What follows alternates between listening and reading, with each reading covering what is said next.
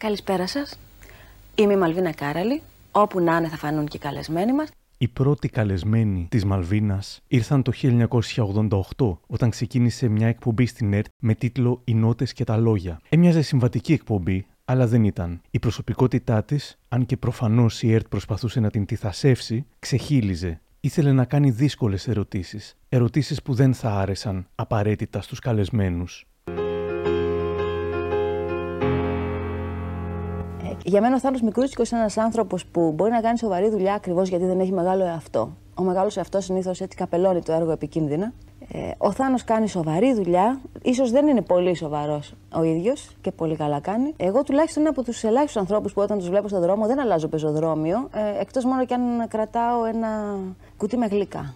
Θάνο, να σου κάνω μερικές ερωτήσεις που μπορεί να μην σου αρέσουν ε, οι περισσότερες από αυτές. Θα ήθελα όμως να τις απαντήσει αυτές τι ερωτήσεις. Ε, θυμάμαι πως όταν πρώτο άκουσα τραγούδια στη δεκαετία του 70 ήταν ε, από αυτό το δίσκο με το, με το τραγούδι Είναι ένας άνθρωπος που τον εμποδίζουν να βαδίζει, είναι ένας άνθρωπος που τον αλυσοδένουν. Αυτό ήταν ένα ρεφρέν που επαναλαμβανόταν 7 φορές ή 8 Εμείς στο σχολείο τότε λέγαμε το εμπεδώσαμε. Για αλλά... αυτό επαναλαμβανόταν. Γι' αυτό επαναλαμβανόταν, αλλά εγώ πιστεύω ότι για το καλό της προπαγάνδας πρέπει να αφήνουμε αναπάντητα μερικά ερωτηματικά.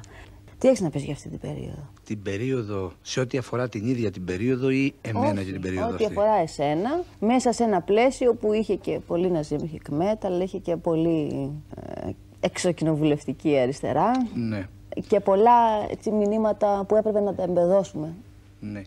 Με το Γάντι έσφαζε η Μαλβίνα όταν ήθελε, αλλά συνήθως δεν ήταν αυτός ο σκοπός της, αλλά το παιχνίδι. Το θα σου κάνω ερωτήσεις που δεν θα σου αρέσουν, το συνέχισε όμως και χάρη στη μοναδική τεχνική της μας άφησε μερικές από τις πιο ενδιαφέρουσες συνεντεύξεις. Σήμερα αποφάσισα να σταχυολογήσω κάποια από τα πιο δυνατά παραδείγματα. Είναι τα podcast της LiFO. Για χαρά. Είμαι ο Άρης Δημοκίδης και σας καλωσορίζω στα Μικροπράγματα, το podcast που φιλοδοξεί κάθε φορά να έχει κάτι ενδιαφέρον. Για να ακούσετε περισσότερα μικροπράγματα, ακολουθήστε μας στο Spotify, τα Google ή τα Apple Podcasts.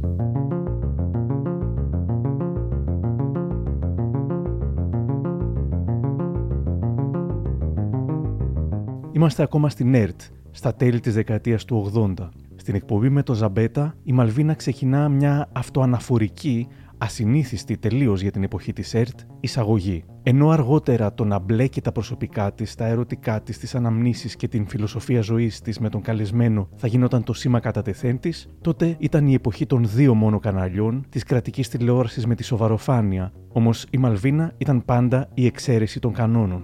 Ήταν γύρω στα 1975 που είχαμε βρεθεί στην ίδια παρέα με τον Γιώργο Ζαμπέτα, ένα μακρύ τραπέζι. Ε, συζητούσαμε, θυμάμαι, περί έρωτος και μια μικρή μαντάμ Μποβαρή κυλούσε στις φλέβες μας. Οπότε ο Γιώργος Ζαμπέτας, αφού μας άκουσε για λίγη ώρα σιωπηλός, γυρίζει και μας λέει: Κοριτσάκια μου, περπατάτε σε γούβα. Εσείς δεν θέλετε έναν άντρα, εσείς θέλετε έναν Ολύμπιο Θεό. Και ξέρετε γιατί; Γιατί ένας Ολύμπιος Θεός γκρεμίζεται πολύ πιο εύκολα από έναν άντρα. Να σας πω εγώ μια αλάθητη συμβουλή. Μόνο ένας τρόπος υπάρχει να ζεις μέσα στον έρωτα ενό Ολύμπιου Θεού. Να κρατιέσαι μακριά του. Να κρατάς τις αποστάσεις. Και εγώ που ποτέ μου δεν θέλησα να διασώσω ούτε άνθρωπο, ούτε τραγούδι, αυτή την ατάκα του Γιώργου Ζαμπέτα την κράτησα σαν επιμελής μαθήτρια. Κύριε Ζαμπέτα, καλώς ορίσατε. Η αντίδραση του Ζαμπέτα στον πρόλογό της, αμήχανα χλιαρή, βασίζεται στο δικό της μπλα μπλα. Καλώς σας βρήκα. Και καλησπέρα σε αυτούς που μας βλέπουν, σε αυτούς που μας ακούνε, στη διάθεσή σου. Εσύ δημοσιογράφος είσαι. Έβασα να είναι μπιλι μπιλι μπιλι μπιλι, λες Εντάξει. Έλα, πάμε. Λοιπόν. Είναι ίσως από τα πιο αστεία απομυθοποιητικά πράγματα που της είπε ποτέ καλεσμένος της. Ε, όσο να είναι μπιλι μπιλι μπιλι μπιλι, λες πολλά. Έλα, πάμε. Για το υπόλοιπο της συνέντευξης, η Μαλβίνα άφησε το πολύ μπιλι μπιλι μπιλι και έδωσε το λόγο στο Ζαμπέτα. Και πάλι όμως, με μικρές στοχευμένες ερωτήσεις, καταφέρει να τον ξεκλειδώσει. Τόσο που ο Ζαμπέτας με το τόσο μάτσο μάγκικο στυλ και ύφος συγκινείται. Κύριε Ζαμπέτα, ναι. πέστε μας. Εγώ ένα αφιέρωμα για αυτή την ψυχούλα που φύγε, για αυτή την ψυχούλα που πάει και κανείς δεν είχε τη λεβεντιά, την τόλμη να πει έστω να γράψει πέντε κουβέντες. Για αυτήν που πάντα ήταν παρούσα σε όλα. Η Μανταλένα μας, η Μανταλενίτσα μας. Άκου τα ειδόνια.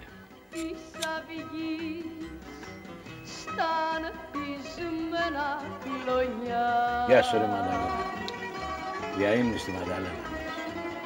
Η Μανταλενίτσα που φύγε Μανταλένα που πάει στη γιορτή της ακριβώς 12 η ώρα τη νύχτα συμπληρώνοντας 41 χρονών.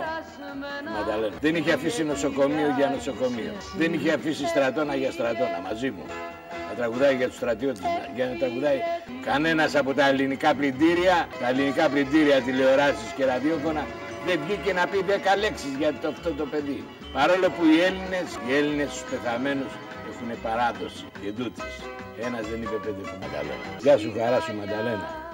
Γεια σου χαρά σου Μανταλένα. Το αφιέρωμα είναι δικό μου, δικό μου. Είχα ιερά υποχρέωση να το κάνω στη Μανταλένα. Σε αυτό το σημείο ο Ζαμπέτας δεν συγκινείται απλώς, αλλά κλαίει. Δάκρυα τρέχουν στο πρόσωπό του, βγάζει τα γυαλιά του και τα σκουπίζει. Η Μαλβίνα συνεχίζει να κάνει εξαιρετικές συνεντεύξεις στην κρατική τηλεόραση. Εδώ, αφού έχει βγάλει ένα λογίδριο αντιερώτησης και αφού εξηγεί λεπτομερώς στον Λουκιανό Κυλαϊδόνη τι τον ενέπνευσε, ένα είδος Μαλβίνα splaining, του δίνει μια πάσα ώστε να πει και αυτό τη γνώμη του, συμπληρώνοντας αυτό σαρκαστικά. Ε, τα όλα βέβαια, εντάξει. Και νομίζω ότι σε αυτή τη βάση, Λουκιανέ, έχεις δουλέψει έχοντας ε, όλες σου τις μνήμες της Καζαμπλάνκα και των χρόνων της κινηματογραφοφιλίας και τα Παρίσια που καίγονταν και τις ερωτικές ιστορίε που μύριζαν θιάφη. Αλλά όλα είναι εκεί μέσα. Και πολλή επιθεώρηση βέβαια. Πες μου τη γνώμη σου και εσύ για το Φιεφτ. Θα πάω όλα βέβαια. Εντάξει, ναι. Ε, Μαλβίνα, τα τραγούδια της δεκαετίας του 50 ε, είναι ένα υλικό το οποίο. Σίγουρα ασφιχτιούσε σε αυτό το στυλ συμβατικών συνεντεύξεων, όπου δεν πολύ επιτρεπόταν να κλέβει την παράσταση, δεν επιτρεπόταν να μιλάει τόσο πολύ για τον εαυτό της. Η ΕΡΤ δεν ήταν έτοιμη για κάτι τέτοιο, αλλά ούτε και τα μεγάλα ιδιωτικά κανάλια πανελλαδικής εμβέλειας που άνοιξαν μετά την ολοκλήρωση της εκπομπής της. Είχε έρθει η ώρα το στυλ της Μαλβίνας να γράψει underground, αρχικά, ιστορία.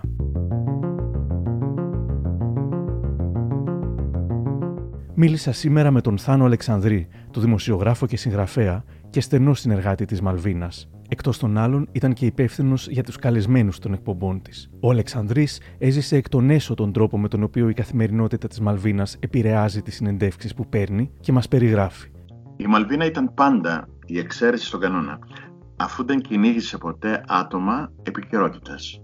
Και ούτε ποτέ είχε τον διακαή πόθο να, να βγάλει σκάνδαλο ή ε, είδηση από τους καλεσμένους της. Ήθελε μόνο να έχει ένα οποιοδήποτε πρόσωπο απέναντί της, απλά και μόνο να διεκπεραιωθεί το concept. Το πρωτότυπο με τη Μαλβίνα είναι ότι έστεινε εκπομπές και έφτιαχνε ερωτήσεις ανάλογα με την συναισθηματική της φόρτιση και πώς ήταν τα γκομενικά της εκείνη την περίοδο. Δεν την ενδιαφέρει ποτέ ο καλεσμένος, ήταν απόλυτη βασίλισσα στην εκπομπή της. Για να τα κάνει όλα αυτά, χρειάζεται η συνεργασία με τον αθηναϊκό σταθμό 7X, που είχε ήδη τη φήμη του avant-garde καναλιού, φήμη που με τον καθρέφτη ψυχής και κυρίως με το μέα κούλπα εκτοξεύεται.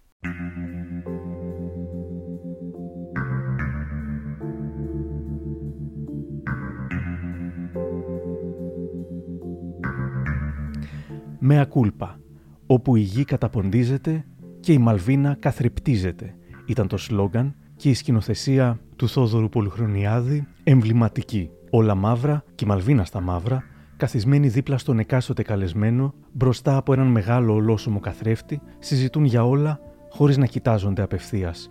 Κοιτούν στον καθρέφτη ο ένας την αντανάκλαση του άλλου.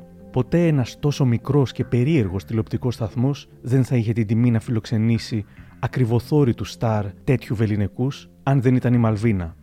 Και τι στάρ εθνικούς, στους οποίους η παρουσιάστρια μπορούσε απολαυστικά να προβάλλει τον εαυτό της.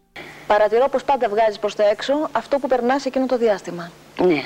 Δεν έχω δει ποτέ να έχεις βγάλει κάτι άλλο. Η τρελάρα μου. Αυτό είναι το χαρακτηριστικό μου. Πες μου κάτι, Αλίκη μου. Τι θα ήθελες να ζήσεις άλλο σε προσωπικό επίπεδο; το ιδανικό ποιο θα ήταν; Είμαι χορτασμένο. Και ας πούμε και ο ιδανικός άντρας. Δεν είμαι στερημένη καθόλου. Αυτό είναι αυτό. Τώρα είμαι μια χαρά. Γιατί mm -hmm. να, πω, να στον περιγράψω τον ιδανικό σπορ, ότι είναι ο Κέβιν Κόστνερ, που μου αρέσει και πολύ. Η τέλεια σχέση πώς θα ήταν για σένα; Μπορεί και να μην θέλεις. Δεν θέλω την τέλεια σχέση. Δεν τη θέλεις, ε; Mm -mm. Στην προσωπική ζωή πρέπει να έχω πρόβλημα ε, για να ερεθίζομαι, να πηγαίνω στη δουλειά μου, να δημιουργώ. Ναι. Και εγώ ρε παιδί μου, φλέγομαι από αυτό το πάθος. Τώρα αυτό που θέλω είναι λίγο να ξεκουραστώ, να ταξιδέψω, να ακούσω μουσική, να κουλάρω, να ηρεμήσω. Θυμάμαι άλλη μία φορά, μόλις είχες αλλάξει το σπίτι σου. Φορούσες ένα καφτάνι. Ναι. Δεν, δεν είχες παράσταση εκείνο το χειμώνα. Ναι. Και πήγαινε ερχόσουν συνέχεια. Και σου λέει: Παρακαλώ, κάθισε κάτω λίγο. Μου λες, Δεν μπορώ. Καίγομαι. Δεν μπορώ. Γιατί το καίγομαι είναι προτιμότερο από το διαρκώ. Και θέλω Βέβαια. να καώ. Μου λες, Τώρα, Ναι. σε κατάσταση κρίσης σχεδόν και ήταν υπέροχο. Δεν θα μπορούσες να σου άρεσε να έχεις μια πολύ ήρεμη σχέση, νορμάλ, από Δεν είσαι καλά. Δεν είσαι καλά, μες στην πλήξη. Μπαμπά δεν έψαξες, αν και δεν είχες. Τον έψαξα. Τον έψαξα. Δεν θες μπαμπά τώρα; Τώρα πια όχι. Όχι. Τώρα δεν έχω father complex. Έχω mother. Θέλω έναν άντρα πιο σημερινό, μ, πιο μέσα στα πράγματα, να μην μου θυμίζει τίποτα από το παρελθόν. Θέλω να γελάμε πολύ μαζί, να καταλαβαίνει ότι ε, δεν νεάζω, δεν κάνω τη νέα, αλλά είμαι νέα και μπορώ να είμαι και πιο νέα από αυτόν. Γιατί έτσι είμαι. Όποιον έτσι έχω είναι η δει, φύση μου. Όποιον έχω δει αλήκη μου σε αυτή την παρέα ε, είναι πραγματικά σύγκριτα μεγαλύτερος από σένα. Είναι απίστευτο. Α, Είναι Όλες τις καλό. ύλες Το, και ιδίως σε στην επίπεδο ηλικία των ζωτικότητας. 30-32 χρόνων έχουν μια οριμότητα. Με βοηθάει ότι καμιά φορά μου λέει Ε, πού πας, στάσου. Αν είναι δυνατόν. Α- Ανακαλύπτουν ότι πραγματικά έτσι είμαι αληθινά. Δεν προσποιούμε τη νέα. Υπάρχουν γυναίκες που προσποιούνται. Είμαι νέα, είμαι μικρή, ξέρω, ξέρεις, αυτά. Δεν είμαι σε αυτό το στυλ. Εγώ δεν είμαι τόσο νέα, αλλά είμαι νεότερη από ό,τι είμαι. Τι άλλο που ξέρω εγώ. Θέλω να μου πεις κάτι. Έχεις πει κάποτε: Ο άντρας της ζωής μου είμαι εγώ. Σ' άλλος τότε που το είπες. Ναι, χαμός. Εξακολουθώ να το υποστηρίζω. Η ερώτηση ήταν ποιος σε βοήθησε, ποιος σε Ναι. ανέδειξε, ποιος ήταν πίσω σου. Behind me; Κανείς. ε, το σκέφτηκα, κανείς δεν με βοήθησε. Σε κανένα δεν χρωστάω τίποτα. Μπορώ να πω ότι οι- οι άντρες της ζωής μου μου χρωστάνε. Πες μου έναν πολιτικό που να σ' αρέσει. Μ' αρέσει ο Αντώνης ο Σαμαράς. Σα φάτσα. Ναι, μ' αρέσει. Και τον ξέρω και είμαστε και γείτονες. Είναι αυτός με τα γυαλάκια, δεν είναι; Ε, όχι, είναι αυτός με τα γυαλάκια. γυαλάκια. Είναι ο Αντώνης Σαμαράς. Για λέγε. Κάτσε, και μπορεί να μην πιστεύω ότι ξέρουμε. είναι Ναι. ικανότατος και θα τα καταφέρει. Ο Γιώργος ο γεννηματάς για άλλους λόγους, τον αγαπάω ιδιαίτερα.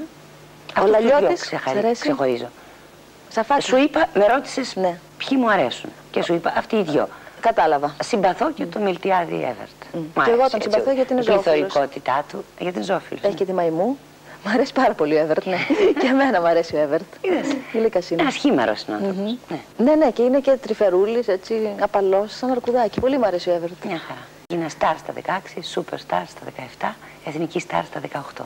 Και αυτό διαρκεί. Και θα διαρκέσει. όχι, δεν- μην νομίζω ότι στο λέω με περηφάνεια. Και θα ότι- διαρκέσει κάτι- μέχρι που θα καείς. ότι είναι Γιατί κα- εσύ μόνο θα καείς. κάτι Δεν πρόκειται σπουδαίο. να, δεν Είναι πρόκειται ένα να γεγονός πάρεις μια απλώς. κάθοδο ποτέ. Μόνο Α, θα καείς. θα καώ.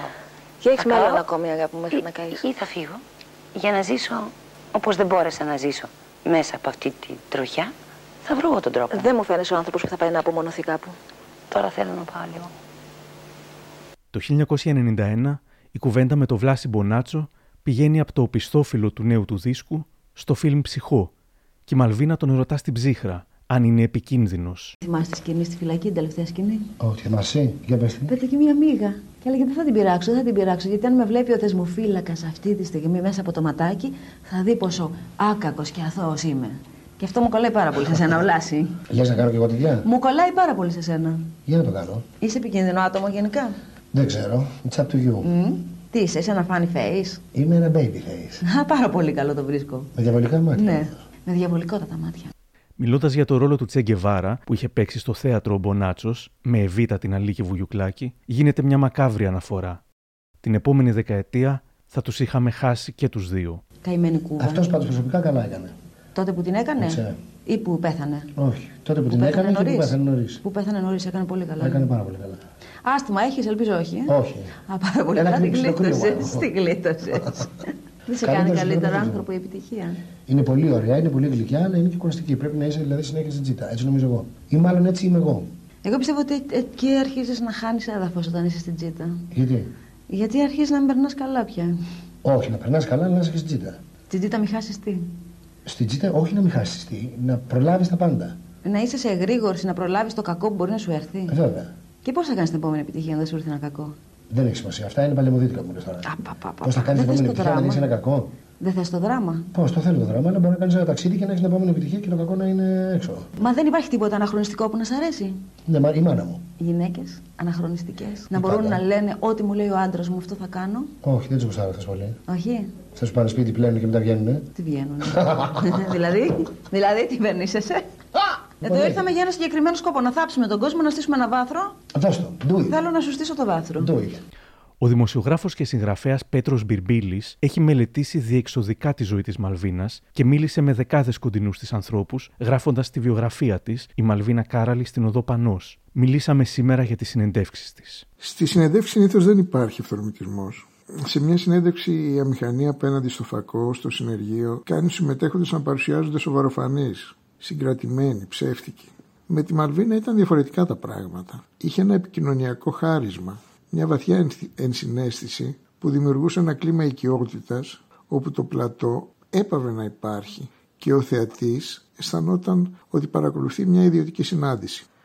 Δεν υπήρξε η ολιγόλογη ακροάτρια δημοσιογράφος που άφηνε τον καλεσμένο της να παίξει μόνος μπάλα. Με τις ψαγμένες ατάκες της, τους αφορισμούς και τα τσιτάτα της, ο συνεντευξιαζόμενος ήταν αναγκασμένος να παίξει το παιχνίδι της. Αν μπορούσε, βέβαια. Αν δεν μπορούσε, απλά να υποκληθεί και να αφαιθεί στη ροή μιας κουβέντας που εξελισσόταν σε εξομολόγηση.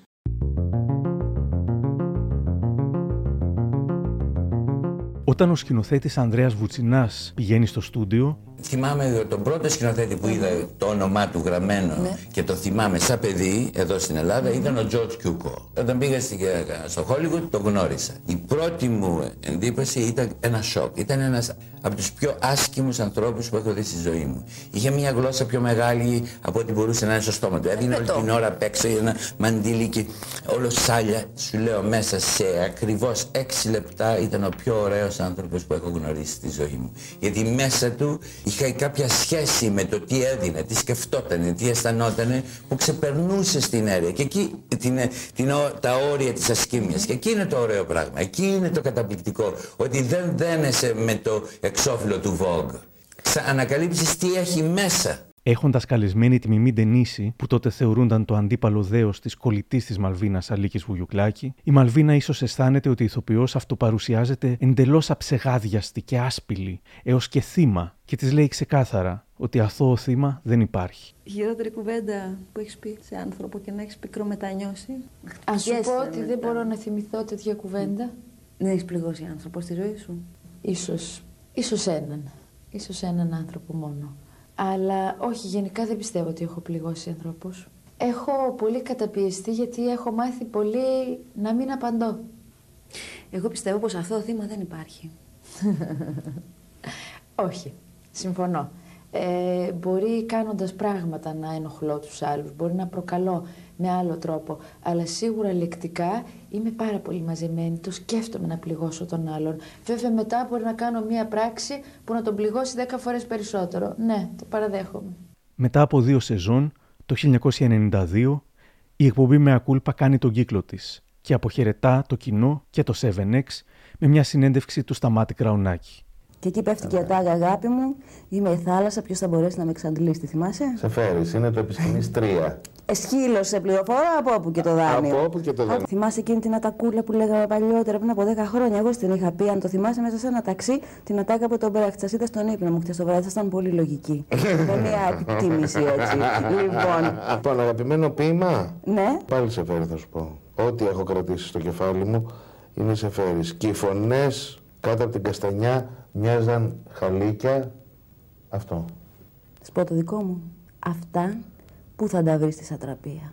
Αυτά που θα στα δώσει ο Αρταξέρξης και τι ζωή χωρίς αυτά θα κάνεις. Διότι η πόλη θα σε ακολουθεί. Ε, Βέβαια, και μην κάνεις να σου πω και να το φτάσουμε για κάπου πολύ καλά. Μην κάνεις όνειρα τρελά, κάτσε εδώ που είσαι καλά. Ναι. Σε τελευταία ανάλυση. Έτσι κι αλλιώς, κοίτα, εγώ δεν- Άσε την αυλή τώρα, τα αν- ξέρεις. Αν περάσουμε σε αυτό. Απλά αυτή η χώρα, ώστε να πάνε, κοστίζει κάτι παραπάνω. Ήμουν στην εφορία πριν από λίγες μέρες και βρέθηκα σε ένα πολύ άσχημο σημείο της Αθήνας. Και εκείνη τη στιγμή, βλέποντας τα άθλια μπαλκονάκια των ανθρώπων, συνειδητοποίησα πως όλοι εμείς που βγαίνουμε έτσι και με από το ύψος της κάποιας καλής ζωής που ζούμε, γράφουμε τι ωραία που ζει κανείς σε αυτή την πόλη, έχουμε χάσει τελείως το μέτρο.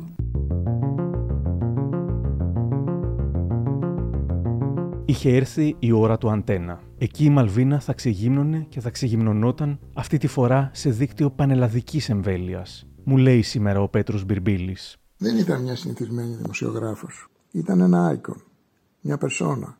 Και σε αυτή την περσόνα πήγαιναν γνωρίζοντας ότι θα ξεγυμνοθούν. ίσως και να εκτεθούν. Μιας και η ίδια δεν έκανε τίποτα άλλο από το να ξεγυμνώνεται και να εκτίθεται μέσα από τα άρθρα, τα βιβλία της και τις συνεντεύξεις που έδινε. Πιο εύκολα ξεγυμνώνεσαι μπροστά σε κάποιον που ήδη είναι γυμνός και η Μαλβίνα ήταν γυμνή.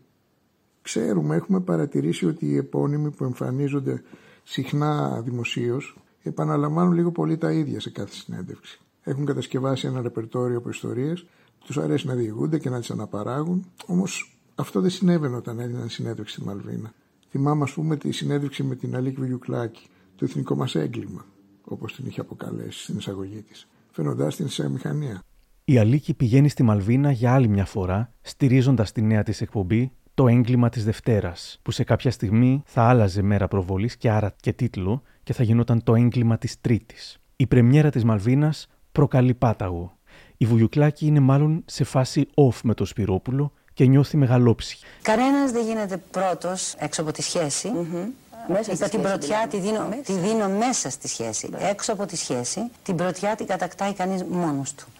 Και αν αναφέρεσαι στο συγκεκριμένο Κώστας Σπυρόπουλο, ότι έχει καταφέρει, τα έχει καταφέρει μόνος του, γιατί και τα προσόντα έχει και τις δυνατότητες. Είσαι πάρα πολύ γενναιόδωρο άτομο και τώρα δεν μπορώ παρά να το πω ότι μιλώντας νύχτα στο τηλέφωνο μου είπες γιατί; Και ο Κωστάκης θα βρει τη θέση του στο οικογενειακό άλμπουμ. Που σου είπα, Μα πώς μπορείς; Και τα λες όλα αυτά τα πράγματα, γιατί δεν σου σημαίνει τίποτα εσένα η ατάκα της μύδιας. Άντρας που δεν είναι τώρα δεν ήταν ποτέ. Και έγινε ένα θηρίο. Εγώ πιστεύω ότι οι άντρες που έζησα μαζί τους είναι πάντα εδώ, Όλοι. πάντα κοντά μου. Όλοι. Φορτίζομαι από αυτά που έχω ζήσει, τα κουβαλάω μαζί μου σαν μια αλυσίδα που πότε είναι βάρος, πότε γίνεται ένα όμορφο κολλιέ, σαν και αυτό που φοράω, και πότε ένας βραχνάς που με πνίγει. Κάθε σχέση είναι φθαρτή. Κάθε δεσμός έχει μια ημερομηνία λήξης. Και σε έχω δει και στο μαύρο χάλι με συγχωρείς Ναι. και να έχεις αποφασίσει ότι όχι, απόψε χωρίζω. Και μετά, αφού έχεις αποφασίσει να χωρίσει και το έχεις κρατήσει, μανιάτικος, σαν Ναι. μανιάτσα φοβερή που είσαι, να σε έχει πιάσει φοβερή κλινοφιλία και να κυλιέσαι πάνω στο κρεβάτι, όλοι οι καθρέφτες να αντανακλούν το είδωλο της Αλήξης να χτυπιέται και να κλαίει, αλλά να κρατάει αυτή τη φρικτή για μένα απόφαση. Το ότι ναι, χωρίζω σήμερα. Ναι, χωρίζω και μπορεί. Και αυτό βρίσκω πάρα πολύ άγριο, Ώρες, βέβαια. ώρες να περιμένω αγρύπνει ένα τηλεφώνημα και να ζω μόνο για αυτό το τηλεφώνημα, ενώ συγχρόνως μπορεί να έχει γίνει ένα πραξικόπημα που να με έχει αφήσει τελείως αδιάφορη και να περιμένω αυτό το συγκεκριμένο τηλεφώνημα. Η εσχρότητα του έρωτα, με άλλα λόγια. Ναι, η εσχρότητα του έρωτα και η ομορφιά του έρωτα. Γιατί ερωτευμένος είναι πάντα αυτός που περιμένει. Σίγουρα. Και εγώ πάντα είμαι στην αναμονή. Αναμείνετε, αναμείνετε στο ακουστικό σας. Αυτά. Εκτός από μεγαλόψυχη πάντως, η Αλίκη νιώθηκε περιπετειώδης. Μετά όμως θα το μετάνιωνε. Υπάρχει κάποια περίπτωση να ντρέπεται κάποιος για ένα είδος σεξ; Για κάτι που συμβαίνει, που συντελείται πάνω σε ένα κρεβάτι. Η μάχη απάνω στο κρεβάτι, σε οποιαδήποτε μορφή επιτρέπεται. Αλλά η πάλι στο, Ναι. στο κρεβάτι είναι κάτι που με τρελαίνει. Αν αυτό με ρώτησες, εγώ πάντως εγώ αυτό, αυτό ήθελα να σου πω. Τουλάχιστον καταλαβαίνω ότι περισσότερο έχεις αναστολές στο να μιλήσεις παρά στο σεξ αυτό καθ' αυτό. Δηλαδή, εμένα νους μου είναι μόνος στα μεγέθη, Ναι. έτσι, και στην τέχνη και παντού. Μία ερώτηση, ε, συμβιλική, ήδη φορούμενη και τέτοια. Τέχνη ή μέγεθος; Απάντησε γρήγορα. Μέγεθος. Μέγεθος, αγάπη μου, εδώ είμαστε. Λοιπόν, στα νιάραμε, δεν θέλουμε τίποτε άλλο να ακούσουμε. Στον έρωτα, τα μεγέθη είναι που παίζουν ρόλο. Μπορώ να σου πω και στο σεξ και παντού. Αναστολές στο να μιλάμε. Ε, κοίταξε, αυτή τη στιγμή με έχεις φέρει εδώ στο πλατό, με έχεις στήσει μπροστά σε μια κάμερα. Και ντρέπεται κάπως. φρικτά. Ε, και ντρέπεται Και γιατί δεν ντρέπεται μιλάει το πάρα αλικάκι πολύ. που μιλάει σε σένα, μιλάει Και λοιπόν λέει, στον «Φέρτε μου κόσμο τους η σεξολόγους να κυρία μιλήσουμε». Αλίκη Βουγιουκλάκη. Λοιπόν, μπάστα. Η κυρία Λίκη Βουγιουκλάκη, η οποία όμως σήμερα έχει πει το καταπληκτικό ότι ναι, έχω ζήσει σαν γκέι. Δηλαδή λίγο στο σκοτάδι. Δηλαδή έχεις αποδεχτεί ήδη κάποια ντροπή, κάποια ταμπού. Και γουστάρω πάρα πολύ. Και Οι εγώ άνθρωποι γουστάρω χωρίς γιατί ταμπού αν δεν είχα και αυτές τις εμπειρίες Δεν γίνεται. θα ήμουν ένα άχρωμο πλάσμα, ένα... Μου έρχεται να την πω τη λέξη αλλά δεν κάνω. Όχι να την πεις, να την πεις τη λέξη. Ένα Ένα, κακό τέλ, τέτοιο. ένα κακό τέτοιο ακριβώς. Λοιπόν. Α, δεν γίνεται. Να σου πω κάτι. Πρέπει να γυρίσουμε λίγο στην κοσμιότητα. Αλλά Ναι. που με συγχωρείς. Θυμάται σήμερα ο Θάνος Αλεξανδρής. Τώρα η Αλίκη για να φανεί ανοιχτόμυαλη και να εντάξει και πιο τρέντι, της απάντησε φυσικά μέγεθος. Όταν όμως τέλειωσε η εκπομπή, φαίνεται η Αλίκη πήγε σπίτι, οι δημοσιογράφοι γράψανε διάφορα. Θυμάμαι πολύ καλά ότι είχε εκνευριστεί η Αλίκη, το είχε χρεώσει στη Μαλβίνα ότι κάπου την, ε, τη στρίμωξε και ότι έγινε συνειδητά, αλλά εγώ πιστεύω ότι ήταν μια αυθόρμητη ερώτηση της ε, Μαλβίνας. Δεν είχε κανένα σκοπό να, να φέρει σε δύσκολη θέση την Αλίκη και νομίζω ότι περισσότεροι γέλασαν και πέρασαν πάρα πολύ ωραία. Θεώρησα την απάντηση ανώδυνη και παιδική. Ναι. Η σχέση των δύο γυναικών πάντως δεν διαταράχθηκε. Παρέμειναν αγαπημένες και κολλητές μέχρι τέλους. Ο Αντένα διαφημίζει τη μεταμεσονύκτια εκπομπή με τρέιλερ μάλλον αντισυμβατικά, αντισυμβατικά για το οικογενειακό πρόγραμμα του καναλιού με το χρυσό λογότυπο. Ήθελα να σου πω πως αν οι δικαστές ήξεραν πόσο πολύ η αμοιβή του ένοχου είναι η καταδίκη του, τότε είμαι σίγουρη πως θα το τη χάριζαν. Ακόμη και σημαντικός αριθμός δικαστών δεν έχει τη δυνατότητα να είναι κριτής. Τώρα νιώθω γιατί είναι οι νόμοι σου σκληροί. Από τον έρωτά σου κρατούν και όχι από μια βία. Η δίκη των δικαστών. Ένα ακόμα έγκλημα που διαπράττουν ο ποινικολόγος Αλέξης Κούγιας και η Μαλβίνα Κάραλη. Στο έγκλημα της Τρίτη. Υπάρχουν και να σε... Κοίτα να σου το πω γιατί. Μισή ώρα μετά τα μεσάνυχτα στον Ξέρεις τι Αντένα. θα σου κάνω τώρα;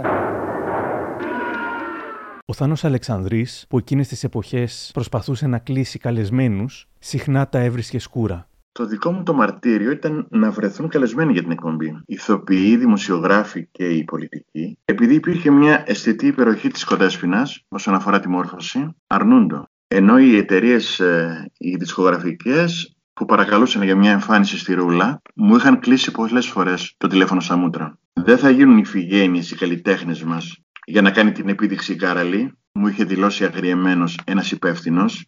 Αυτή η τρελή, εάν τους πάρει στα χέρια της, θα τους κατασπαράξει. Η πικρή αλήθεια είναι όμως ότι η άμυρη Μαλβίνα δεν είχε ποτέ σκοπό να ξεφτυλίσει κανένα, αν και για αυτή θα ήταν παιχνιδάκι. Τους ανθρώπους που έρχονται απλήρωτοι για να διαφημίσουν τη δουλειά τους ή για να ξεχαρμανιάσουν, οφείλω να τους σεβαστώ και να προσπαθήσω να περάσουν καλά.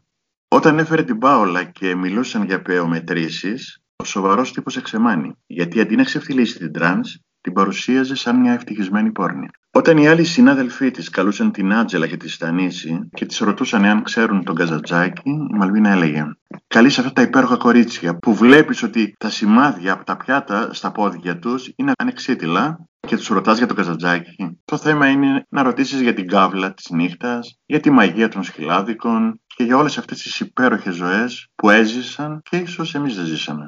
Εκείνο που με έκανε να σε καλέσω είναι το ότι αισθάνθηκα να με προσβάλλει όλη αυτή η επιθετικότητα που έχεις εισπράξει. Μια επιθετικότητα που δεν σου κρύβω ότι βρίσκω εντελώς άδικη, μα εντελώς την άλλη μέρα βγήκαν και είπαν ο Καζαντζάκης δεν είναι ποιητής. Άσχετα αν είναι ο Καζαντζάκης ποιητής και βέβαια είναι ποιητής ο Καζαντζάκης και πολύ σπουδαίος ποιητής μάλιστα.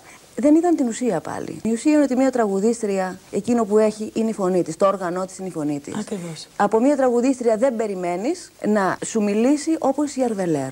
Θα είναι λάθος τραγουδίστρια αυτή. Ακριβώς. Δεν θα έχει ένα αχ. Ε, με πήραν διάφορα τηλέφωνα. Ναι. Πολύ μορφωμένοι άνθρωποι και μου είπαν: Αν θέλετε, μπορούμε να σας δώσουμε στοιχεία ότι ο Καζατζάκης είναι και ποιητής. Και να πείτε, λέει, σε αυτούς που τα γράφουν, Ναι. ότι δεν έχουν ιδέα και δεν ξέρουν τίποτα. Και λυπόμαστε πάρα πολύ γι' αυτό. Σας λέω: Σας ευχαριστώ πάρα πολύ, δεν θέλω τίποτα. Για μένα αυτό ήταν μια ηθική ικανοποίηση. Σε κάποια στιγμή, χωρίς να την έχει καν ρωτήσει η Μαλβίνα, η Άντζελα κατηγορεί νεκρούς καλλιτέχνες και τους κατονομάζει. Και η Κοδέσπινα, σε αντίθεση με τους υπόλοιπους δημοσιογράφους που εκεί θα έβλεπαν λαβράκι, δείχνει την έκπληξή της, αλλά τελικά το αφήνει να περάσει. Δηλαδή, όταν ξεκίνησα σε μια εταιρεία, υπήρχε μια πολύ άσχημη μεταχείριση από μεγάλους καλλιτέχνες που τώρα πια δεν υπάρχουν. Π.χ. Μανώλης Αγγελόπουλος, π.χ. Πάνος Γαβαλάς. Γιατί την προσέχετε αυτή, ενώ είναι καινούργια. Μανώλης Αγγελόπουλος, δηλαδή κόντρα φοβερή. Ναι. Και είναι η φωνάρα, κρίμα. Ήταν ευχαριστώ. φωνάρα. Πολύ ωραία φωνή ήταν. Δεν Και ο πειράζει. Πάνος Γαβαλάς, αυτός ο ευπατρίδης Και ο που Πάνος φαινόταν Γαβαλάς. ευπατρίδης έτσι Ναι, με το ναι. γυαλάκι, τόσο Ναι, ναι, ήσυχος ναι, ναι, άνθρωπος. ναι, ναι. Τέλος πάντων, έμεινα τρία ολόκληρα χρόνια σιρτάρι. Αυτό έχω να σου πω για αυτό το άλλο. Και πάλευες μόνη σου. Και πάλευα μόνη. Με τον ίδιο τρόπο που η Μαλβίνα θυμόταν σκανδαλιστικές λεπτομέρειες και σου έδινε μια γεύση, με τον ίδιο τρόπο το τερμάτιζε. Κάποιος, ο Βασίλης Ραφαηλίδης, είχε πει ότι η Μαλβίνα σου έλεγε έλα με το χαμόγελό της, που ξαφνικά κοβόταν και ήταν σαν να σου λέει φύγε, σε κορόιδεψα. Θυμάμαι το εξής χαρακτηριστικό. Τι, τι. Μία ιστορία με ένα ρόλεξ που εσύ είχες βγει κλαίγοντα. Κλαίγοντας από κάπου, συνεπαρμένη ξαφνικά από όλο αυτό τον κόσμο των ανθρώπων της διανόησης που μάχονταν για την κουλτούρα. Που σου είχε κάνει τι, Άντζελα, ας τα λέμε όλα. Α τα λέμε χήμα, κορίτσι μου, έλα, πες το. Ε, μου είχε πει Πες ότι το. για να σε βγάλω σε κάποια Ναι. εκπομπή μουσική Ναι. ε, θα πάω να μου αγοράσει ένα ρόλο. Να σου πω, το ήθελε, ήθελε Και το του λέω- μισό-μισό, ήθελε ή το ατσάλινο; Ε, νομίζω ότι τότε Ποιο ήταν ήθελε; της μόνης το μισό μισό. Στο μισό-μισό. Να σου πω, ξέρεις κάτι περίπτερα εκεί στην ε, Αθηνάς; Υπάρχουν και τα Εννέα φόλεξ. χιλιάδες. Καταπληκτικό. Τιστό.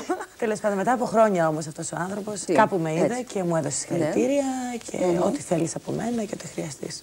Μετά ό,τι χρειαστείς. και γύρισα τότε και του είπα τώρα νομίζω ότι δεν σε έχω ανάγκη. Τώρα εσύ χρειάζεσαι εμένα γιατί είσαι και στα Ακριβώς. ζήτα 15 χρόνια. Ακριβώς. Λοιπόν.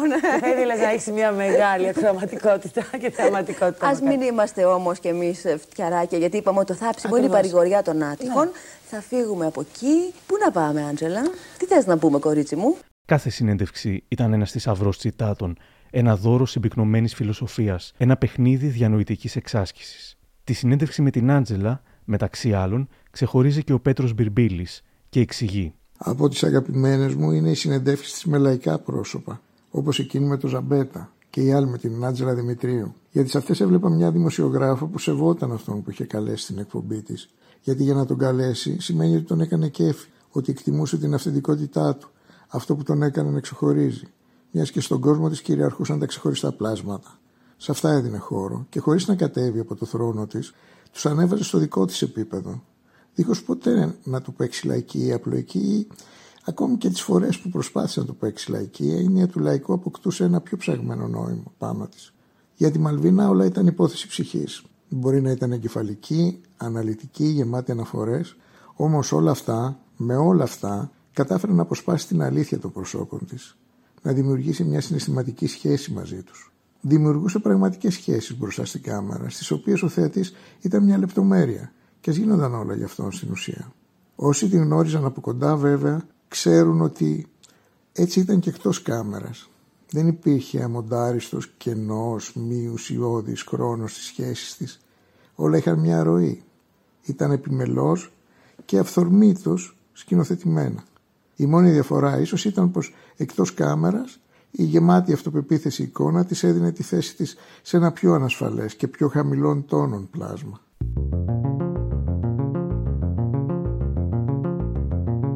Είναι ενδιαφέρον ότι μπορεί να μιλούσε για τον εαυτό της, ξεκλείδωνε όμως τους καλεσμένους και ταυτόχρονα χάριζε τηλεοπτικό θέαμα και ακροάμα αξιώσεων. Εδώ σχεδόν πιέζει την ηθοποιό Δήμητρα Παπαδοπούλου να παραδεχτεί ότι δεν είναι ιδιαίτερα θηλυκή, όπως και η ίδια, και η Παπαδοπούλου αρχικά μοιάζει ξαφνιασμένη, έπειτα απαντά με χιούμορ και σύντομα παραδίνεται και λέει αλήθειες για τον εαυτό της που δύσκολα κάποιος άλλος θα τις εκμέευε. Έχουμε κάνει ένα έγκλημα. Πιστεύω ότι είναι ένα έγκλημα κατά του εαυτού μας. Δεν έχουμε καταφέρει να Ναι. ανταποκριθούμε στο αρχέτυπο. Τόσο εγώ όσο και εσύ. Πού είναι το μετάξινο χάδι πάνω στον άντρα, γιατί δεν το μισό έχουμε. λεπτό. Μισό, γιατί δεν το Ναι. έχουμε. Για πες μου, το έχουμε. Επειδή ας πούμε βάλαμε ένα τζινάκι και δεν βαφτήκαμε τρομερά και δεν φοράμε φομπιζού. Όχι, επειδή Αλλά- ο κάθε άντρας που θα σε συναντήσει στη ζωή σου, το μόνο πράγμα που μπορεί να πει για σένα είναι αυτό είναι, αυτό είναι ένα φλεράκι από το στρατό. Έλα ρε έξω. Μαλβίνα, λες. Θα σε δει σαν την Τζιν Χάρλο, θες να μου πεις αποκλείεται. Μην το κάνεις θέμα. Όχι, αλλά εγώ Ε. δεν νομίζω ότι το, φι- τα φιλαράκια από το στρατό σήμερα δεν, είναι μια, δεν μπορεί να είναι μια γυναίκα η οποία να εκπέμπει έρωτα και πάθος. Γιατί; Στο στρατό. Ναι, στο για στρατό λέγε μου για το στρατό. θέλω γίνεται να το ακούσω. καλύτερο πάθος. Οι μεγαλύτερε σχέσει Ναι. έχουν γίνει στο στρατό. Έχω κρατήσει όλο το look του φαντάρου, αλλά δεν θα ήθελες να είσαι μία από αυτές τις απαλές, μεταξένιε γυναίκες που έβλεπαν χαρά μες στο σπίτι τους, ρε παιδί μου. Από αυτά τα κορίτσια που ήταν αλλιώς, ατλαζένια, τρυφερά. Το έχω ονειρευτεί αυτό που λες. Δεν μπορώ να είμαι. Δεν γίνεται να είμαι και από Γιατί; Το να... Ε, δεν μπορώ να παίξω Ναι. αυτή τη γλυκιά ραχνόηφαντη ύπαρξη, αυτή την ύπαρξη που ρέει σαν ένα ποτάμι. Δηλαδή, άμα μου έρθει εμένα η τρέλα θα την πω, άμα μου έρθει η σφαλιάρα θα τη δώσω. Τη φιλική εννοώ. Θα τη δώσεις, ωραία. Και πού έχεις βγει; Δεν νιώθεις ότι έχουμε ψηλοκαταστραφεί με όλο αυτό το θέμα, με την απελευθέρωση; Άμα αφήσεις μπούκλα και η μπούκλα Ναι. δεν σου πάει, Ναι. γίνεσαι μία γελία με μπούκλα. Ένας τραβεστής γίνεσαι. Ένας δεν έχει θέμα. τραβεστής, να Βεβαίως. πας στην Λοιπόν, κρού, θα να πάω κάνεις εγώ να πιάτσα. γίνω τραβεστή, να καταστραφώ χειρότερα, Λοιπόν, όχι. αυτό φοβάμαι. Ενώ από τη μια, ας πούμε, υπάρχει Ναι. φαντασίωση και το όνειρο Αχα. για αυτή την αέρινη κοπέλα. Ναι. Την οποία διαπιστώνω κάποιες Πού; φορές τα μάτια των αντρών να τη ζητάνε. Ο άντρας Ναι. κατά βάθος θέλει. Εμάς. Εμάς! Εμάς και καίγεται. Αλλά ο άντρας κατά Αλλά- βάθος θέλει μπέσα, Ναι. φιλία, σπαθί. Αυτή τη γυναίκα αγαπάει, αυτήν ερωτεύεται, με αυτήν θέλει να ζήσει. Το άλλο είναι Ναι. ένα κομμάτι που είδε στο σινεμά και θέλει να το αναπαράγει. Τη γυναίκα που θέλει να έχει δίπλα του Ναι. είναι γυναίκα με μπέσα, είναι γυναίκα σπαθί. Επιμέ... Δηλαδή υπογράφω. Σήμερα εμένα μου βγαίνει να είμαι περήφανη για αυτό που είμαι. Χθες ήμουν χάλια, έλεγα γιατί δεν είμαι το άλλο. Αλλά σήμερα λέω εντάξει. Δεν έχει την αίσθηση ότι ο φεμινισμός μας έχει ψηλοκαταστρέψει. Δηλαδή το γεγονός του ότι ε, μια γυναίκα που σαν ιδιοσυγκρασία είναι και λίγο μάγκας. Και από την άλλη υπήρχε πριν από το 50 ένα ωραίο ήπιο, ρέον κλίμα, όπου οι γυναίκες δεν έκαιγαν τα σουτιέν τους. Ε, ρε Μαλβίνα μου, με συγχωρείς, αλλά θυμάσαι πώς ήταν οι άντρες τότε; Εγώ νομίζω ότι έγινε μια. Σε κάποια φάση έγινε ένας τσαμπουκάς από τη γυναίκα, τον οποίο ο άντρας τον δέχτηκε γιατί τον βόλεψε. Γιατί από τη στιγμή που δεν μπορούσε να έχει εύκολη ερωτική επαφή, ξαφνικά η γυναίκα αρχίζει και προσφέρεται ερωτικά, χωρίς το ταμπού ότι δεν με παίρνεις κλπ. Αρχίζει τον άντρα και τον βολεύει. Εκείνη τη στιγμή αρχίζει ο άντρας και χάνει τον αρσενικό του ρόλο. Και εκείνη τη στιγμή η γυναίκα χάνει το θηλυκό της. Άρα έχει έρθει το πάνω κάτω. Ο κόσμος τούμπα. Και δεν μας αρέσει. Δεν μας, εμένα δεν μου αρέσει καθόλου. Δεν θες, ε; Αναρωτιέμαι πώς θα αντιμετωπίζαμε σήμερα, στην εποχή της πολιτικής ορθότητας και της κουλτούρας της ακύρωσης, τις αντιφεμινιστικές απόψεις της Μαλβίνας ή τις φαινομενικά τρανσοφοβικές ατάκες της. Οι χήμα ατάκες της Μαλβίνας δεν ενοχλούσαν ακόμα, π.χ. την ΛΟΑΤΚΙ κοινότητα. Την επόμενη εβδομάδα θα έδινε το λόγο στον Γρηγόρη Βαλιανάτο ή θα καλούσε μια τραν στην εκπομπή της και θα την έκανε θεά, συνεισφέροντας απίστευτα στην ορατότητα των διαφορετικών ανθρώπων. Π.χ. αξέχαστη η εκπομπή με την τραν Πάολα Πάολα Ρεβενιώτη, την οποία η Μαλβίνα την αντιμετώπισε με σοβαρότητα ασυνήθιστη για την εποχή που οι δημοσιογράφοι καλούσαν το περιθώριο για να σπάσουν πλάκα μαζί του. Ζητώ συγγνώμη για τον κακό ήχο. Τι σημαίνει να κερδίζεις λεφτά από αυτή τη δουλειά και να περνάς καλά; Είναι μια επιλογή. Ναι, βέβαια. Έτσι. Είναι μια επιλογή. Δηλαδή, εγώ ποτέ δεν θα ήθελα να ήμουν μια κοινή πόρνη. Γι' αυτό και ξεχώρισα, γι' αυτό δεν έχει μια κοινή πόρνη εδώ πέρα.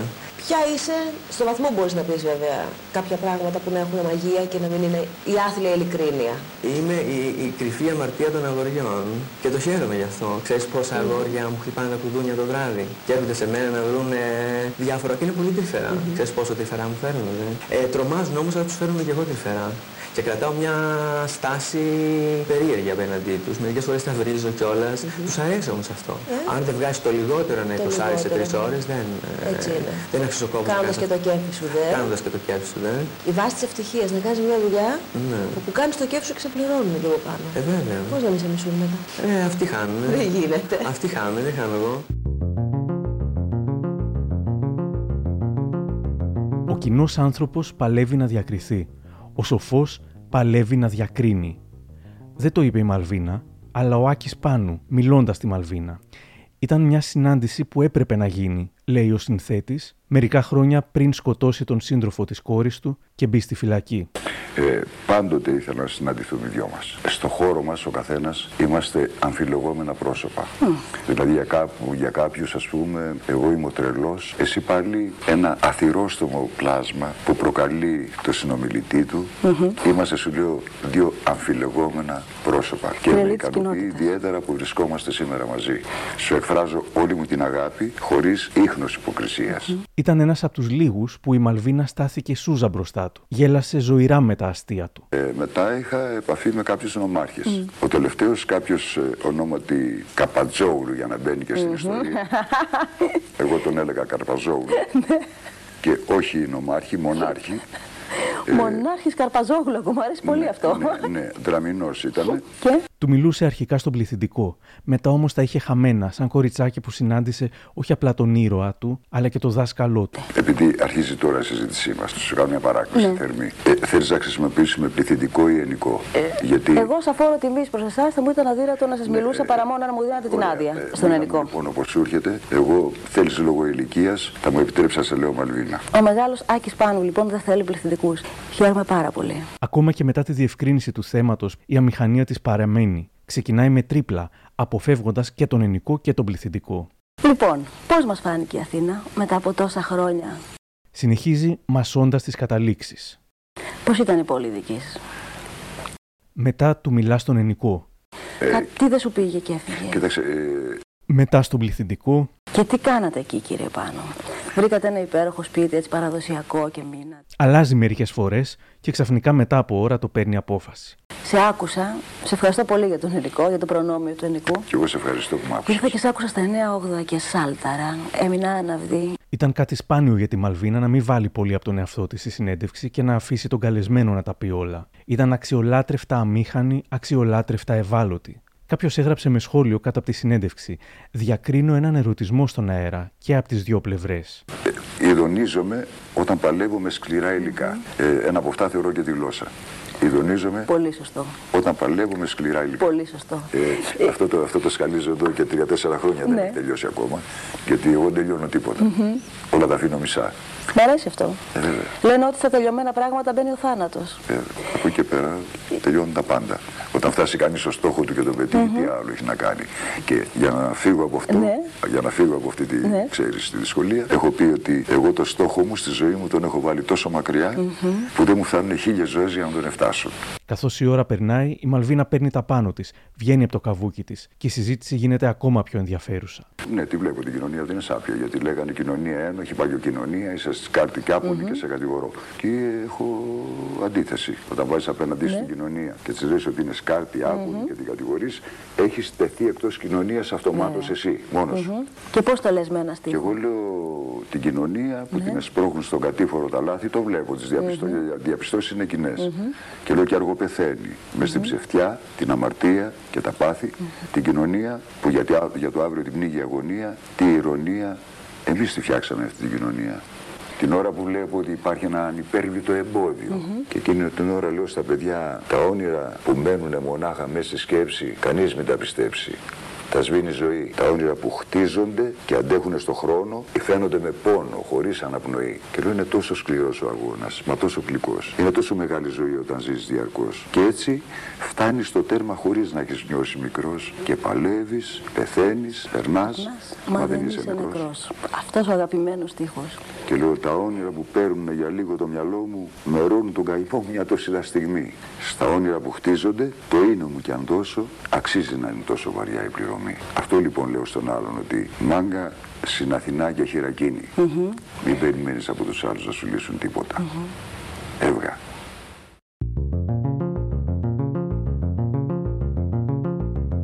Η Μαλβίνα έχει γίνει πλέον τόσο mainstream που από εκεί που οι συνεντεύξεις της στο 7X γράφονταν σε βιντεοκασέτες και γυρνούσαν χέρι-χέρι στην ψαγμένη Αθήνα, τώρα το στυλ της έδινε την έμπνευση για λαϊκές παροδίες. Ο Χάρη Κλίν στο σόου του βάζει μια ηθοποιό να ντυθεί Μαλβίνα, να μιλάει μαλβινέζικα και ιδού. Αγόρι μου, λεβέντι μου, μανάρι μου, φτιάξου.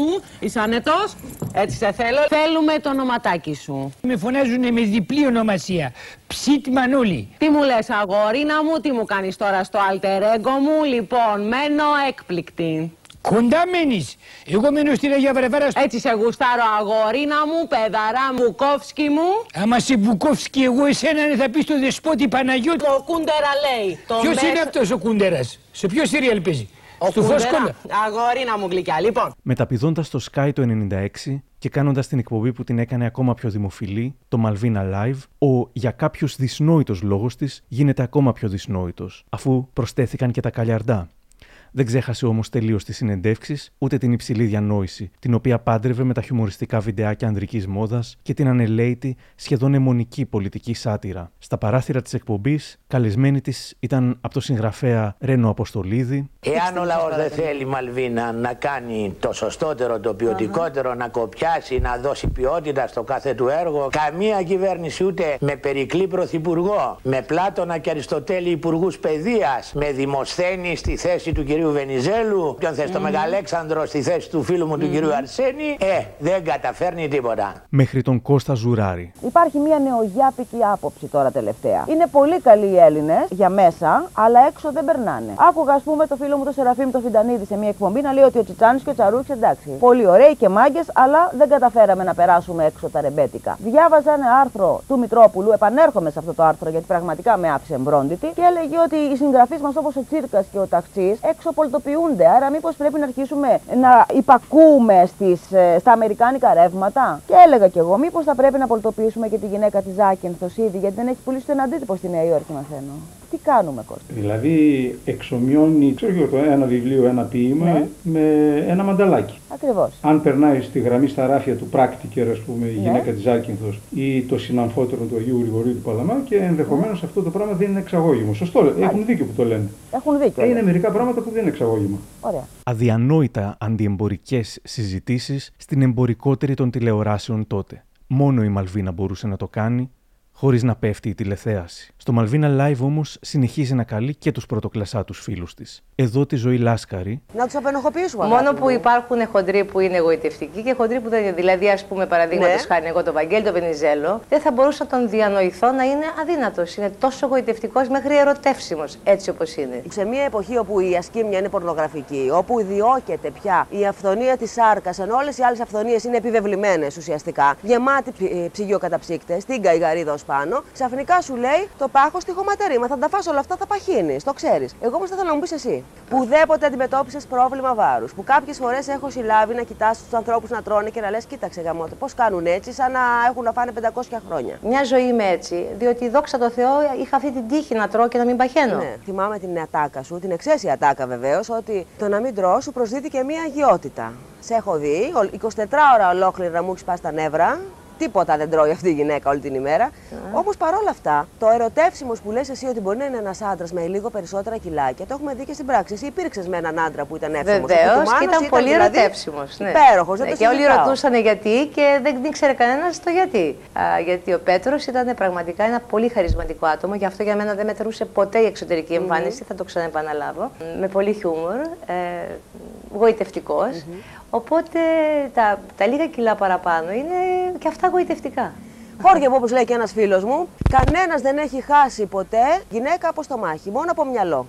Πολλές προσπάθησαν να τη μιμηθούν και το προσπαθούν ακόμα, χωρίς αποτέλεσμα, λέει ο Θάνος Αλεξανδρής. Η Μαλβίνα εκτός των άλλων ε, σχολών που δημιούργησε, νομίζω ότι ήταν σημαντική και η σχολή των τσιτάτων. Το κακό είναι όμως ότι ακολούθησε μετά από αυτό μια χλαπαταγή και μια σύγχυση. Νομίζω ιδιαίτερα στις γυναίκες συνέβαινε αυτό, δημοσιογράφους. Έπαιρναν δι- τις ατάκες του, του Κούντερα, του Σέξπιρ και των άλλων συγχωρεμένων φιλοσόφων και προσπαθούσαν να τη μιμηθούν. Το αποτέλεσμα για μένα ήταν γελίο. Γιατί η Μαλβίνα μπορεί να χρησιμοποιούσε μια φράση του χειμωνά, αλλά είχε μελετήσει και είχε αποστηθήσει και τις 500 σελίδες του χειμωνά, γεγονός που άφηνε άναυδο και τον ίδιο και τη Λούλα την Αγωστάκη.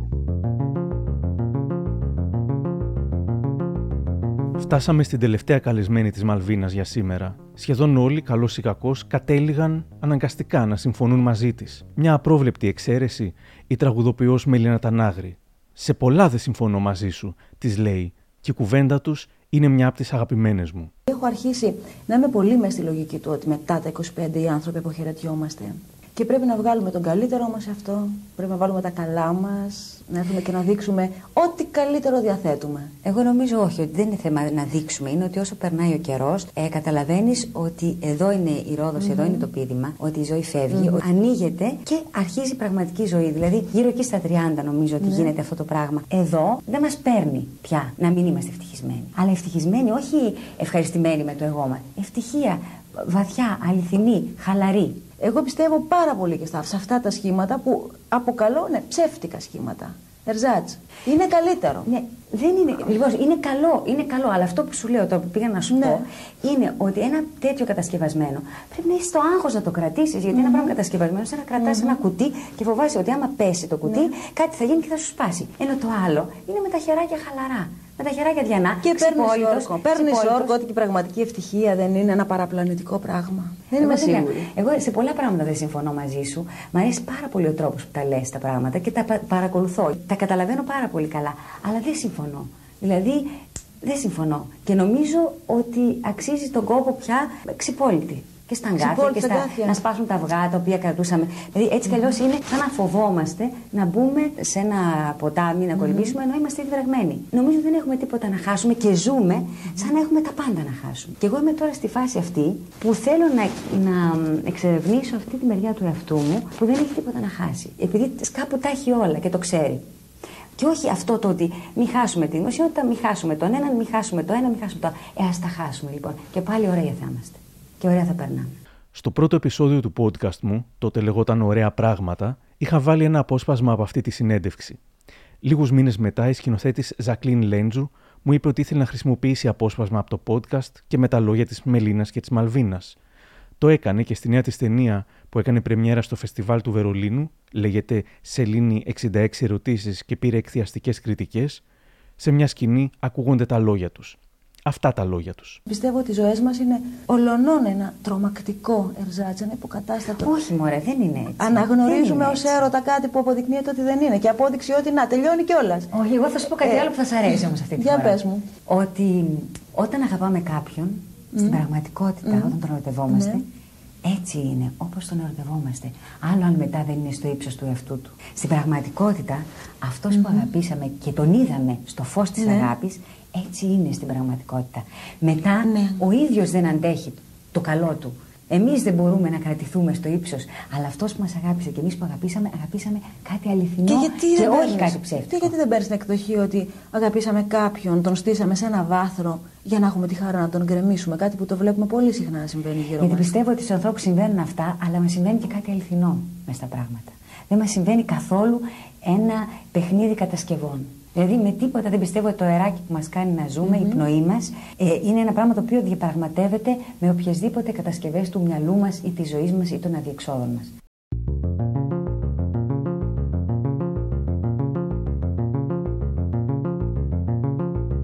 Όσα χρόνια και αν περάσουν, οι συνεντεύξεις της Μαλβίνας θα συνεχίσουν να εμπνέουν αυτούς που θα έχουν την τύχη να τις ανακαλύψουν. Κάπου εδώ τελειώσαμε. Για να ακούσετε περισσότερα μικροπράγματα, ακολουθήστε τα στο Spotify, τα Google ή τα Apple Podcasts. Για χαρά!